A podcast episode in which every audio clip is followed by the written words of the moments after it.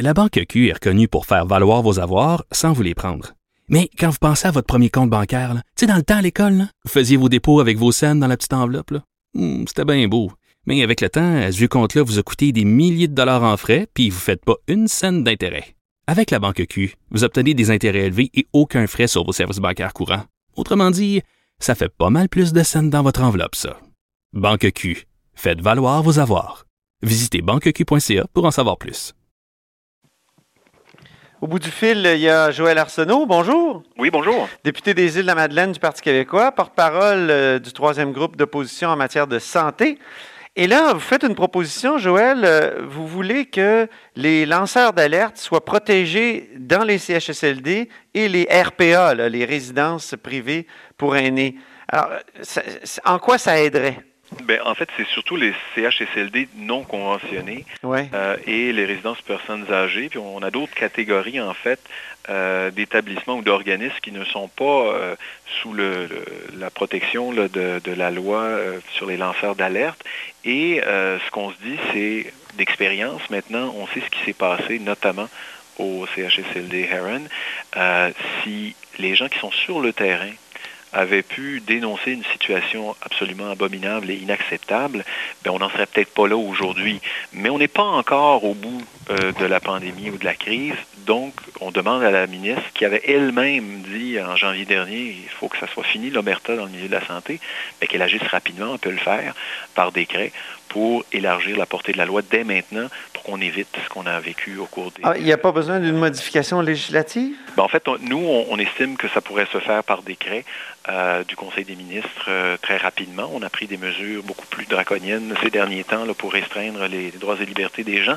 Là, on se donnerait une possibilité d'avoir directement de sur le terrain Mhm. un état de situation par les gens qui en, qui, qui en, qui en subissent les conséquences, peut-être d'une certaine euh, négligence, de manque de moyens, de manque de protection, de manque de soins euh, prodigués aux bénéficiaires, aux patients. Mais cette loi-là, elle est très critiquée. On dit qu'elle euh, qu'elle ne protège pas vraiment les lanceurs d'alerte, euh, qu'il faut aller à son supérieur d'abord. Donc, est-ce que ça aiderait vraiment? Euh, Ben, oui, en fait, euh, on est conscient, complètement conscient que la loi a ses imperfections, mais on sait également que c'est un pas dans la bonne direction. Alors, euh, si la loi doit être améliorée, on pourra le faire à un autre moment quand la Chambre va commencer à, siéger, mais pour l'instant, on peut au moins mettre sous le parapluie de cette loi-là les organismes qui actuellement là, sont, sont, sont, euh, aux prises avec, avec euh, l'éclosion de la pandémie et, qui, euh, et, et dont on n'a on, on n'a pas nécessairement euh, la possibilité d'obtenir de, de, de l'information si, comme on le voyait encore dans, dans certains articles de journaux ce matin, là, euh, que, que les, euh, les travailleurs, par crainte de représailles, euh, n'osent pas parler de la situation qu'ils vivent, même Ben oui. mettre leur propre sécurité en jeu et, et celle de leurs patients. Parce Mhm. qu'on on sait que euh, le, le premier ministre a mentionné que, euh, notamment euh, au CHSLD Heron, les employés avaient déserté euh, les lieux. Euh, mais euh, ce qu'on apprend aujourd'hui là, avec le travail journalistique, c'est plutôt que les employés ont été abandonnés à leur sort puis qu'ils n'ont pas été en mesure d'appeler à l'aide. Là où c'est conventionné, bien, il y a des syndicats qui font ça. Est-ce que le, leur appel est davantage entendu? Peut-être pas, mais au moins, ils ont une voix pour se faire entendre. Euh, oui, mais dites-moi, Joël Arsenault, est-ce qu'il y a déjà eu des, des, des dénonciations qui ont abouti euh, dans les CHSLD conventionnés? Là? Parce que là, vous l'avez bien dit, les non conventionnés ne sont pas soumis, les résidences privées non plus. Euh, mais dans les CHLD, euh, CHSLD conventionnés, c'est possible. Donc, est-ce que ça a eu des, des bons résultats? Ben, en fait, euh, c'est difficile de dire que ça a donné de bons résultats euh, compte tenu de la situation qu'on vit actuellement. Ce qu'on peut dire, c'est que c'est pire là où il y a personne qui est porte-parole de l'organisation, euh, c'est-à-dire des, des travailleurs sur le terrain. Oui. Alors, on, ne pense pas ici euh, que, que cette mesure-là, que cette, euh, initiative-là pourrait changer les choses du tout au tout. On, on, dit simplement que là où on n'a pas la capacité d'avoir des porte-paroles qui formulent des propositions ou dénoncent des situations inacceptables, ben, qu'on puisse le faire au moins sous le couvert de, de, la loi sur la divulgation des actes répréhensibles. Ce sera un mhm. pas dans la bonne direction, mais il y aura un exercice beaucoup plus approfondi à faire euh, dans, dans, quelques semaines ou quelques mois. Ça, ça je vous l'accorde entièrement. Mais actuellement, étant donné qu'on est en plein cœur de, de la crise, il est possible, par exemple, dans les résidences pour personnes âgées, on, on dit que maintenant, s'il y a eu des foyers dans les CHSLD, c'est connu, il y a eu des surveillances qui ont été euh, euh, autorisées ou même décrétées par le gouvernement, là, euh, puis certains ont été mis sur une liste rouge, là, qui faire bien attention. on dit, est-ce que, est -ce que la prochaine étape pourrait être dans les RPA, dans les résidences pour personnes âgées?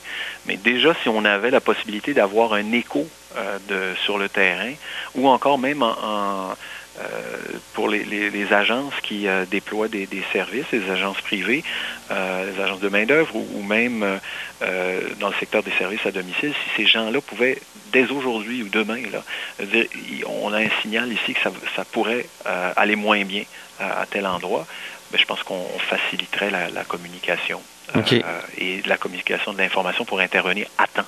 Bon, ben, l'idée est lancée. On va voir si si le, gouvernement va être réceptif. Dites-moi, Joël Arsenault, autre sujet, qu'avez-vous pensé de l'appel à l'aide euh, un peu désespéré de François Legault à l'égard des médecins spécialistes hier? Ben, écoutez, euh, c'est assez particulier quand on, voit que euh, on veut conscrire les gens du milieu de l'éducation, par exemple. Puis avec les médecins, bien évidemment, c'est pas la même approche. Ce sont des, travailleurs autonomes en quelque sorte. Puis il faut négocier pendant trois semaines euh, et puis arriver là avec avec une entente, mais visiblement l'entente n'est pas comprise de la même façon des deux parties. Ce spectacle-là est assez lamentable dans une période de crise. Euh, que l'on vit actuellement. Mais moi, la question que j'ai surtout, c'est euh, dès la mi-mars, le gouvernement a lancé un appel pour le retour des retraités euh, du domaine de la santé à prêter main forte au système. Trois jours plus tard, on avait des manchettes de journaux qui disaient qu'il y avait 10 000 curriculum vitae qui avait été déposé. Mais ben oui, sont où? où sont ces gens? On parle aujourd'hui d'un manque de 2000 personnes alors qu'on en annonçait 10 000 il y a de ça trois semaines, presque un mois. Alors, je veux bien que les médecins spécialistes euh, euh, soient euh, mis à contribution, qu'on appelle l'armée, mais, mais on se demande, et nous, les échos qu'on a, de nombreux professionnels de la santé disent, j'ai déposé mon CV, j'ai offert mes services, il y a une semaine, il y a deux semaines, il y a un mois, ils n'ont pas eu de retour d'appel. Mhm. Alors, on peut, on peut décider euh, de conscrire les, les, médecins spécialistes, mais il faudrait surtout euh, être conséquent et ceux qui ont offert leur service bien avant mhm. euh, et qui pourraient le faire à moindre coût euh, pour le système, euh, puissent être rappelés rapidement. Il y, a, il y, a, quelque chose, une coordination là, qui n'a pas été effectuée rondement. On peut comprendre que c'est la crise, mais c'est ouais. une demande qu'à aider. Ben oui, c'est ça, ça ne doit pas être évident. Et comment ça se passe aux îles de la Madeleine? C'est quand même un territoire particulier, c'est une île. Est-ce que vous vous dites c'est pratique d'être une île hein, dans une situation où, où, il y a une pandémie? Ben euh, oui, jusqu'à un certain point parce qu'on contrôle les allées et venues. Il y a deux façons de se rendre chez nous, l'avion et le traversier. Et depuis le 28 mars dernier, il y avait à peu près pas de passagers qui pouvaient prendre euh, le traversier. Il y avait euh, une interdiction quasi totale. Même les cas d'exception qui sont permis ailleurs euh, dans les régions confinées du Québec, euh, c'était très difficile d'obtenir une permission, même pour les services essentiels. Et là, hier, ben, on, a, on a décidé d'appliquer plutôt l'arrêté ministériel tel qu'il a été adopté. Donc, il y aura quelques cas spécifiques. Puis, en transport aérien, Air Canada a suspendu ses vols. Pascan Aviation réalise un vol par jour et c'est un avion qui a 15 places, mais compte tenu des règles de distanciation, euh, on doit espacer les passagers de telle sorte qu'on ne peut pas amener plus que 4 ou 5 personnes sur un vol par jour. Alors, ça euh, enraye d'entrée de jeu là, la possibilité euh, d'un arrivage mhm. de, de gens porteurs euh, du virus. Et c'est pour ça que vous avez très peu de cas. Vous me disiez il y a eu huit cas puis sept guéris. Huit cas qui viennent de, de, de l'étranger, effectivement, aucune transmission communautaire. On espère que ça va demeurer. puis les mesures, je pense, qui ont été mises en place en, en porté fruit.